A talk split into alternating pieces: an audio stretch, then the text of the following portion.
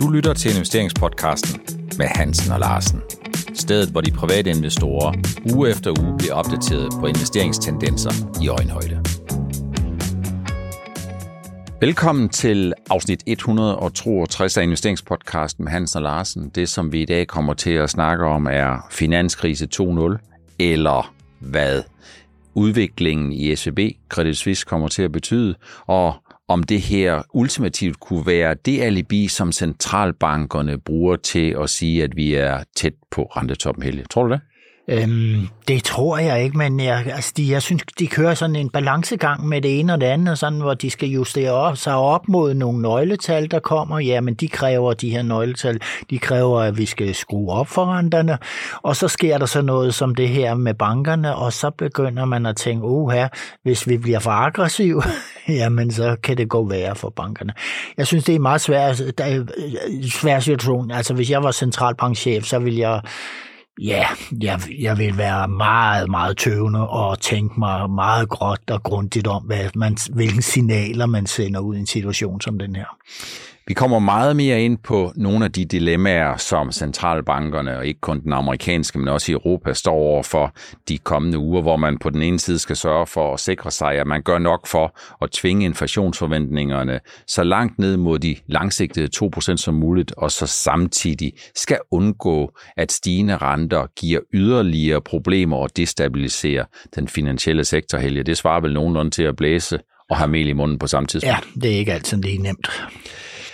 Så nedturen i SVB var nok det, som antændte finanskrisen. Så skal der love for, i weekenden helge, så var den her redningsaktion af Credit Suisse, jamen den gav jo yderligere øh, antændte det her risikomål og efterlader en lang række ubesvarede spørgsmål. Noget af det, som mange investorer spørger sig om, noget af det, som mange forbrugere spørger sig om, og noget af det, der i det hele taget er mange, der spørger sig om, det er, er det begyndelsen til en ny finanskrise. Hvad tænker du? Finanskrisen kan jo være reel nok, øh, som den vi så i øh, øh her i starten af nullerne, eller, med, eller slutningen af ja, frem mod 2010, ikke? Der, puha. Men det, kan vi ikke snakke om tillidskrise? det synes jeg er et meget bedre ord. Ja. Altså, fordi det er jo ligesom det, der vælter tingene, hvorimod man siger, det var noget helt reelt subprime-lån og alt muligt andet, der var pakket ind i den, øh, den, den, den, finanskrise, som virkelig var, gjorde, at man så på sektoren og sagde, nu må vi altså prøve at stramme op på reglerne og, og, omkring de her banker, og vi må kræve, at de skal have en større sikkerhed, en større maven for de ting, de går og laver.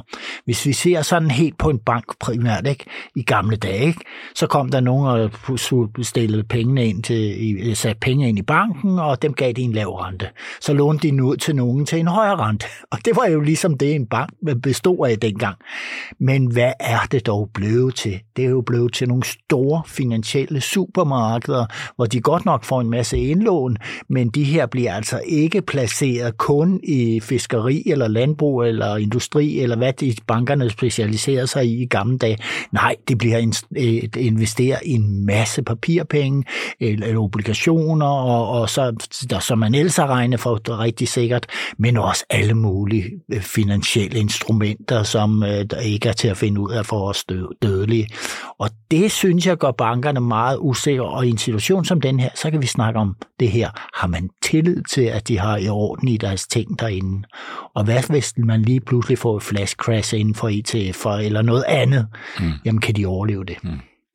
Så vi er forbi SVB, Silicon Valley Bank, øh, nyhedsstrømsmæssigt, fordi Silicon Valley Bank, deres skæbne er besejlet. Vi har øh, aktuelt, der har vi en udfordring. Vi har sikkert flere udfordringer, men den udfordring, vi kender, det er jo First Republic Bank, øh, USA's 13. 14. største bank, hvor de største banker øh, har skudt 30 milliarder dollar ind øh, i indskud, øh, uden faktisk at have den øh, sikret, fordi indskydergarantiordningen i USA gælder jo kun 250.000 US dollar per indlåner, og det slår jo som skrædder i helvede i relation til de 30 milliarder øh, dollar. Øh, men, men det, som jo gav genlyden her, Helge, det var jo Credit Suisse. Og hvis man kigger på Credit Suisse, jamen så hvis vi skal prøve at tage øh, forløbet her, jamen så kan man sige, at UBS ender med at betale i aktier, ikke i redde penge, men i UBS-aktier, under 1% af den markedsværdi, som Credit Suisse havde på toppen i 2008. Og det er et rigtig godt eksempel på, at Credit Suisse har haft rigtig meget syntetisk on- og off-balance, men de er aldrig nogensinde kommet sig over finanskrisen. Og det, som er, synes jeg, værd at, ligesom at sige, det er, at Credit Suisse, jeg kigger lidt på deres egenkapitalforretning over nogle år, og de tjener alt for lidt. Og når de tjener alt for lidt, 3-6% egenkapitalforretning, mens Novo Nordisk laver 30-40, jamen så må man sige, så er der ikke plads til, at investorerne løbende vil rekapitalisere. De får sværere ved at til, øh, få tilført risikovillig fremmedkapital, og det bliver endnu sværere, og det kommer vi lidt tilbage til, og de, der, det bliver sværere og dyrere at få udstedt nye aktier, uden at det er udvandende. Så lad mig bare lige med det samme sige, at det her det er et hip til politikerne. Det er rigtig vigtigt, at man har en god overvågning. Nationalbank og Finanstilsynet skal gøre deres job.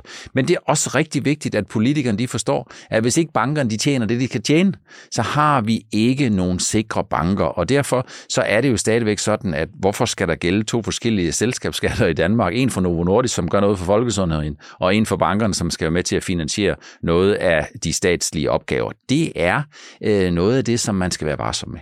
Ja, det kan jeg sagtens forstå, og det er jo en gylden regel, det her med, at man skal have sin soliditet lidt op i alle virksomheder. Så er der masser af vækstselskaber, hvor det kniver i, men på et eller andet tidspunkt, så kommer man derhen, hvor aktionærerne siger, nu skal jeg altså simpelthen være noget mere solid, og så overgår man til et value-selskab. Og banker, jamen de skal, skal have det som målsætning, at de skal have en meget, meget stærk soliditet. Øh, og øh, hvis de får det, jamen så er tilliden stor. Og det værste, og det snakker vi også om i forrige udsendelse, det værste, det er, hvis man tilliden brister, og folk står og banker på døren, for de vil ind og hæve deres penge. Det er jo det, alle bankfolk, de må i deres vaste mareridt ikke, ikke tør drømme om i hvert fald. Altså, det er jo, det, så tilliden får man i kraft af, at der er penge i banken, eller der er penge på bogen. Ja, man kan sige, hvis først indlånerne de kommer og siger banke, banke på i banken, jamen så er det faktisk øh, en udfordring. Ja, det må man sige. En af de der ting, som man har diskuteret en af de der ting, som man kommer til at diskutere, og en af de der ting, som kommer til at få en betydning, Helge, med hensyn til Credit Suisse, jamen det er jo, at øh, der er ikke nogen dækning for det, der hedder ATE-kapital, Additional Tier 1. Og øh, normalt så plejer det jo at være sådan, at den økonomiske hakke og rangorden, jamen det er, at hvis aktionærerne de får noget ud af deres aktier, som er væsentligt forskelligt fra nul, jamen så bliver obligationsejerne et langt stykke hen ad vejen, de bliver indfriet. Men det sker ikke her. Og det betyder vel, at det er usædvanligt. Det giver nervøsitet. Det vil formentlig blive prøvet ved domstolene, for der er jo nogen, der ligesom synes, de her 16-17 milliarder, øh, op mod 100 milliarder øh, danske kroner, jamen det er ikke bare sådan noget, vi bare vil være ubemærket hen. Øh, og så er det selvfølgelig også sådan, at investoren ligesom siger, kommer det her til at danne præcedens? Og der siger man jo i EU, nej. Der siger man i England, nej. Og der siger man formentlig også i USA, mm, det gør det formentlig ikke. Men usikkerheden om det her, det betyder jo, det kan ikke betyde andet helge, at det bliver dyrere at lave efterstillet kapital. Øh, og når det bliver dyrere at finde efterstillet kapital, jamen så svarer det jo til, at bankerne de bliver lidt ukomfortable med deres kapitalisering. Og det er jo sådan set ikke så godt. Nej, og så det, det vi kan se her, når, når vi har mistilliden til, til de her strukturer, så sker det jo også det, at bankerne begynder at tænke, hvordan kan vi så ellers sikre os? Og så er det jo, at øh, så bliver det altså dyre øh, for de kunder, der gerne vil låne penge i banken først og fremmest. Ikke? Og det bliver sværere at få låne penge. Og så er vi jo over i det at sige, jamen det her kan jo blive en gevaldig bremse på aktiviteten i samfundet, hvis det er sådan, at bankerne bliver øh, forsigtige i den her situation. Ikke? Der er selvfølgelig også nogen, og det er meget naturligt, der spørger, er de danske banker, er de i farezonen? For det vi så rygmavsmæssigt i kølvandet på øh, udfordringen i SVB, efterfølgende i Credit Suisse, øh, som jo startede øh, i begyndelsen af den her uge, det er, at de danske bankaktier, de kørte baglæns og faldt vel på toppen eller på bunden, alt afhængig af, hvordan, hvordan man, øh, om man måler det i max drawdown, eller man, øh, hvordan man ellers måler, jamen, så er der nogle af dem, der faldt med en 20-25 procent fra toppen. Og det er vel meget naturligt, Helge, at de danske banker, på trods af deres kapitalisering, på trods af, at den danske økonomi er bomstærk, på trods af, at vi har styr på finanserne, på trods af, at vi har et betalingsbalanceoverskud i forhold til udlandet, som er vanvittigt højt, som jo svarer til et privat øh, opsparingsoverskud, på trods af, at vi ikke har stort set nogen gæld, på trods af, at vi har tårnhøj beskæftigelse osv., osv., osv., så er det vel naturligt, at hvis man sidder i London og ligesom siger, at vi har nogle aktier i Sydbank og Jyske Bank og et eller andet, ja, Sydbank har lige opjusteret for Gud ved hvilken gang, og det er, de er stærkt kapitaliseret, de har en god kreditbog, ja, men der kommer en leder ind og siger, du skal ikke have de der aktier. Fordi det er i Danmark, det er et randområde. Vi kan ikke lige huske, hvorfor vi har aktierne, udover at der er nogen, der kommer og prikker nogen på skulderen og siger, det er faktisk fordi udviklingen har været ret god. Ja, men vi skal ikke have dem, fordi vi ønsker ikke at vågne op til i morgen og være på forsiden af en eller anden avis om en eller anden lokal bank i Danmark, som vi har et perifert forhold til, som vi ikke lige kan genkende. Det er rigtigt. Det er jo det, det store udland. De kigger på sektorer, og så er det sådan, så skal vi ud af den sektor, og så skal vi ind i den, og sådan har kører det altid. Men jeg vil lige sige, det at under finanskrisen, der var sket der jo også de her Lehman og øh, krakket over, og så, så spurgte alle jo øh, i Europa, kan det også ske i Europa? Nej, det kunne det ikke. Der var bankerne gode nok. Øh, det var de forklaringer, man fik fra alle eksperterne, blev kaldt ind, og det havde man også i Danmark. Øh, lige pludselig så opdagede man, at jo danske banker havde subprime obligationer, ikke? Altså, hvad er det for noget, ikke? Og sådan, øh, sådan og det, det, der sker her, det kan godt være, at vores regulering har været super god, og, og, og vi kan tale herfra til jul og aften om, at jamen, der sker ikke noget med danske banker, men nervøsiteten er der stadigvæk, og mistilliden er der også, indtil der er gået et stykke tid, og man så ser, at hvordan tingene hænger sammen. Så det må vi jo nok finde os lidt i, at, at der kan være lidt, øh, lidt gyngetur på det område.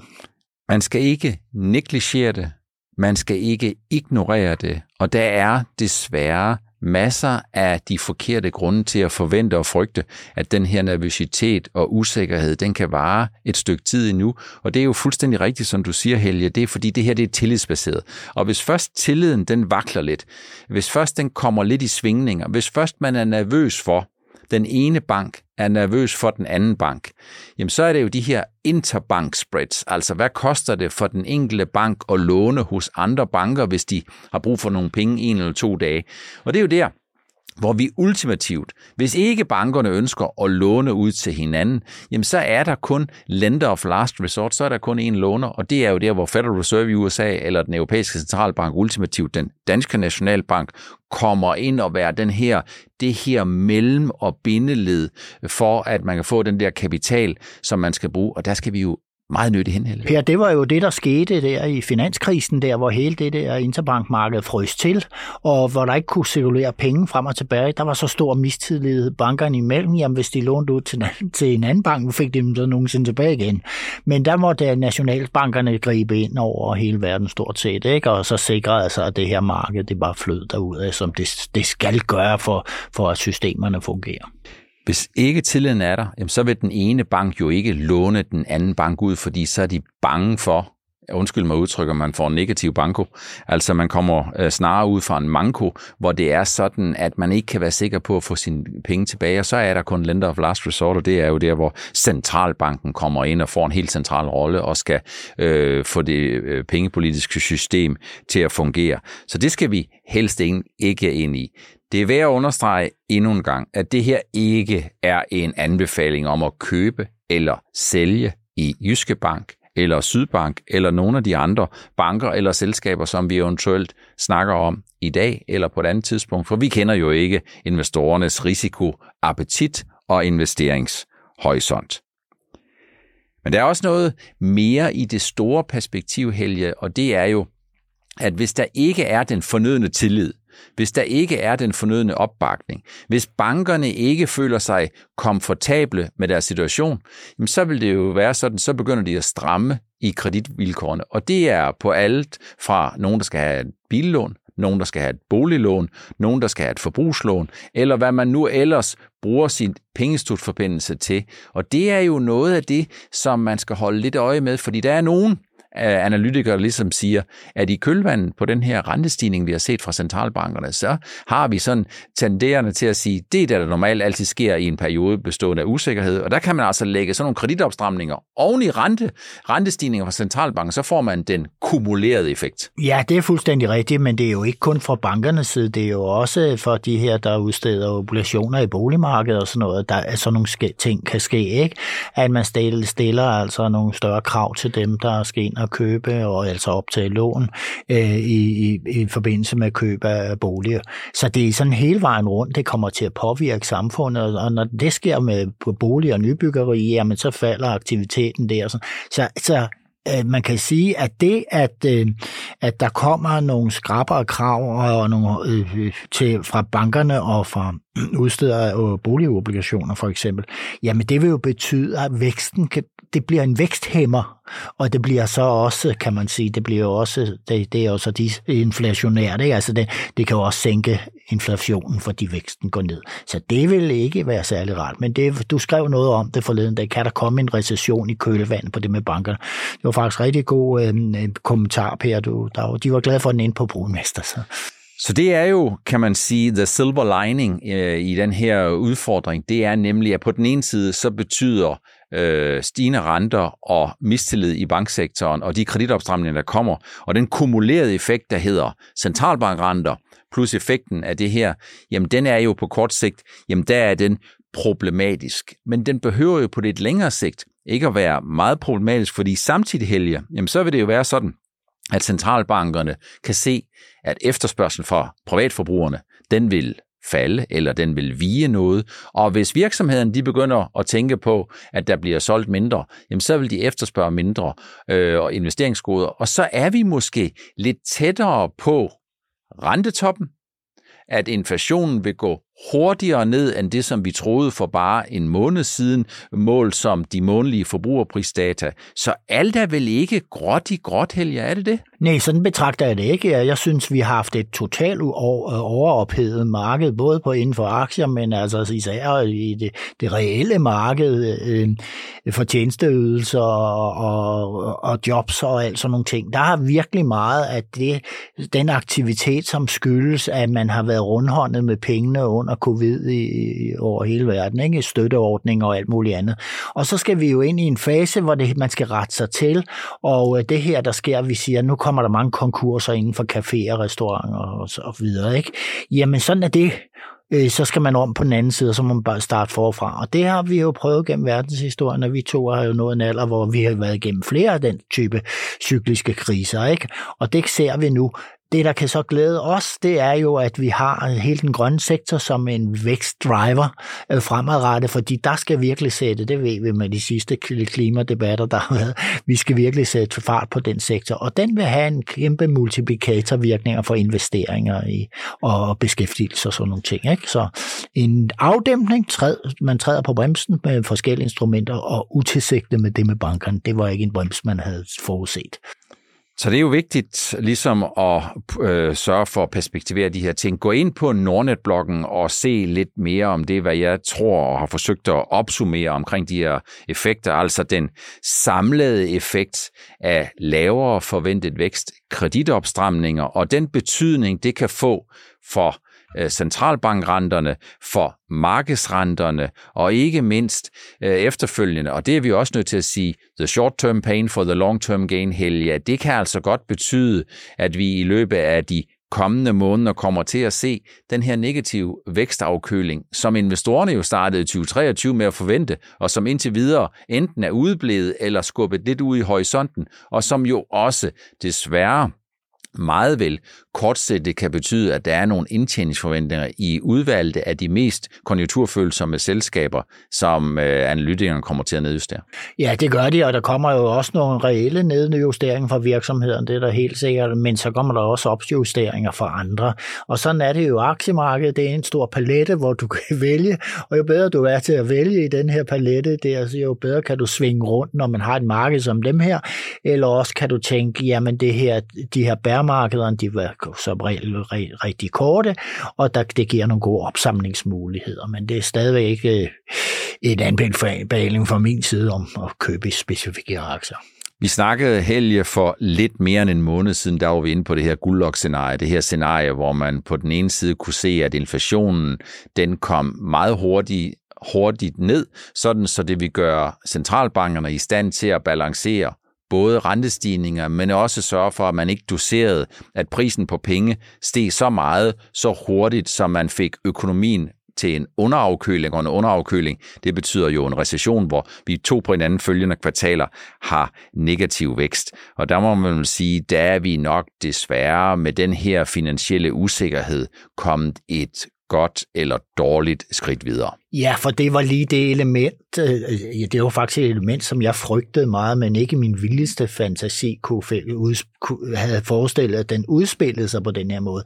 Jeg havde mere tænkt på det her, at der, når man har en opbremsning i økonomien, så er der mange virksomheder, der går dårligt, og så kan de måske, mange af dem kan jo, sådan ligesom vi ser med, med café og restaurant nu her, hvor de betaler deres coronalån tilbage, altså bliver de nødt til at gå ned i banken og sige, du, du kan ikke få dine penge. Det var mere sådan en klassisk model, jeg havde, mm. men det, det må jeg sige, det er den ikke. Det var de obligationer, det kom så lidt bag på mig. Hvis man vil følge med i investorernes øh, humør, jamen, så er det jo stadigvæk sådan, at øh, man kan følge med i nogle af de der stemningsbaserede indikatorer. Jeg bruger jo stadigvæk Fear and Greed fra CNN, og for øh, en måned siden, jamen, der var vi sådan oppe i det lidt grådige felt, og nu har vi i mellemtiden været nede i det frygtsomme territorium. Og det viser jo også, Helge, at en ting det er, hvordan økonomien den udvikler sig, men investorerne, de løber 3, 4, 25 gange så hurtigt som økonomien, og deres sindstemning, den kan altså øh, ændre sig fra højt humør om mandagen til meget, meget kedelige toner om torsdagen. Vi var faktisk helt op, næsten i toppen af det gråde her for en måned, var det månedstid siden, ikke? Ja. Puh, så, så også helt i bund. Vi slutter af i denne uges afsnit 162 øh, med at varme en lille smule op til det, som dem, der lytter til det her torsdag, vil være det, som skete onsdag, nemlig Federal Reserve og deres ordinære martsmøde. Så det, som investorerne vel kiggede på, Helge, for en måned siden, det var, jamen, endnu en rentestigning, det var en done deal. Den kunne meget vel blive 0,5, fordi den amerikanske centralbank var ikke færdig med at hæve prisen på penge op i et niveau, som de kalder restriktivt, altså det, der kan ligesom dæmpe forbrugernes efterspørgsel. Men der er vel sket en hel del med det der med 0,5. Jeg tror, at 0,5 er udelukket. Nu kan det være sådan, at dem, der lytter torsdag, de så ligesom griner lidt af det, hvis det nu det skulle vise sig. Men jeg tror, at det, man kommer til at se, det bliver 0,25. Jeg tror, man kommer til at sige, at pengepolitikken fortsat mere end noget, nogensinde tidligere er dataafhængig, og at centralbanken vil være meget ihærdige med hensyn til at kigge ned i sin værktøjskasse, så man både sørger for den pengepolitiske stabilitet i relation til inflationen, men også sørger for at undgå, at vi kommer til at få mere mistillid i systemet. Ja, altså det er jo meget vigtigt med signalet. 0,25, det vil sige, at jamen, man har stadigvæk foden på bremsen, og man er, man er ikke nervøs for det her med, med, med, med de her bankproblematikker. For hvis man ikke hævede overhovedet, så vil investorerne helt klart tænke, puha, de tør slet ikke hæve, fordi de er så bange for, hvad der kan komme til at ske yderligere i finanssektoren. Ikke? Altså, er det ikke sådan, man umiddelbart kan tænke det? Jo, jeg... Hvis det lå undlod at hæve noget som helst. Jo, det tror jeg da faktisk, du har fuldstændig ret i. Altså, hvis man får berøringsangst med at gøre noget, ja. øh, så, så tror jeg, at investorerne, de lynhurtigt, der vil i stresstester, og så sker der, der sker der også noget andet, og det tror jeg, der er noget, centralbankerne er meget nervøs for, nemlig det der moral hazard, altså ideen om, at hvis der er noget usikkerhed, så ringer vi altid til far og spørger, om han han ikke, eller mor, om hun ikke kan komme og hjælpe os og sige, så må centralbanken må komme med den hjælpende pengepolitiske hånd, give noget ulimiteret adgang til øh, trækningsrettigheder og sørge for, at prisen på de trækningsrettigheder de går ned, sådan at øh, hvis dem, der har opført sig lidt uvårent, at man de så kan gå hjem med uforrettet øh, skam, kan man sige, og, og starte på en ny i morgen. Og det er jo problematisk, og jeg tror, det er noget af det, som gjorde, at man i hvert fald så, at bankerne i USA forsøgte i hvert fald at se, om de kunne strikke en løsning sammen for First Republic Bank, hvor man har givet 30 milliarder US dollar ind i, øh, i indlån. Øh, og øh, jeg tror jo, at man vil forsøge at strække sig rigtig langt for at undgå, at vi kommer i en situation, hvor der skal offentlige penge med, fordi vi ved af erfaring, at skal der offentlige penge med, det er altså ikke noget af det, det offentlige synes særlig godt om. Nej, det er det ikke. Men øh, alt i alt kan vi sige, at centralbankerne de har, de har nogle, nogle opgaver, der ser temmelig indviklet ud lige for tiden. Ikke? Og nu må vi så se, hvordan det forløber op her. Jeg, jeg, er nok, jeg har nok som dig, vi synes, at de, de danske banker er jeg i hvert fald ikke så nervøs for. Det var det, vi havde valgt at tage med i ugens afsnit 162 af investeringspodcasten med Hansen Larsen. Desværre må man sige, at vi stadigvæk er travlt optaget af de udfordringer, der er i den finansielle sektor. Der er sket vanvittigt meget med stemningen de sidste 4-5 måneder, som er gået fra grådighed til frygtsomhed. Det er ikke nogen anbefaling. Øh, det er sådan, at øh, pendulen svinger, nålen svinger, risikofornemmelsen og lysten til at påtage sig en risiko, øh, den svinger også. Og bliver du øh, i tvivl om, hvor, hvordan sindstemningen er for sine investorerne, så kig enten ind på Nordnet-bloggen eller kig på Fear and Greed under CNN. De har sådan aktualiseret, hvordan tingene de ser ud.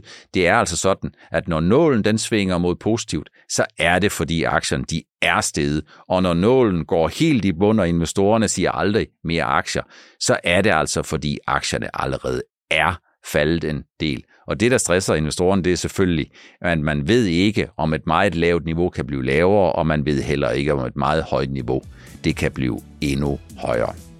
Tak fordi du følger med, og tak fordi du stadigvæk synes, det er interessant at blive opdateret på det, som der sker på de finansielle markeder på lige underkanten af 30 minutter. Vi tales ved og ses ved og høres ved i næste uges afsnit 163.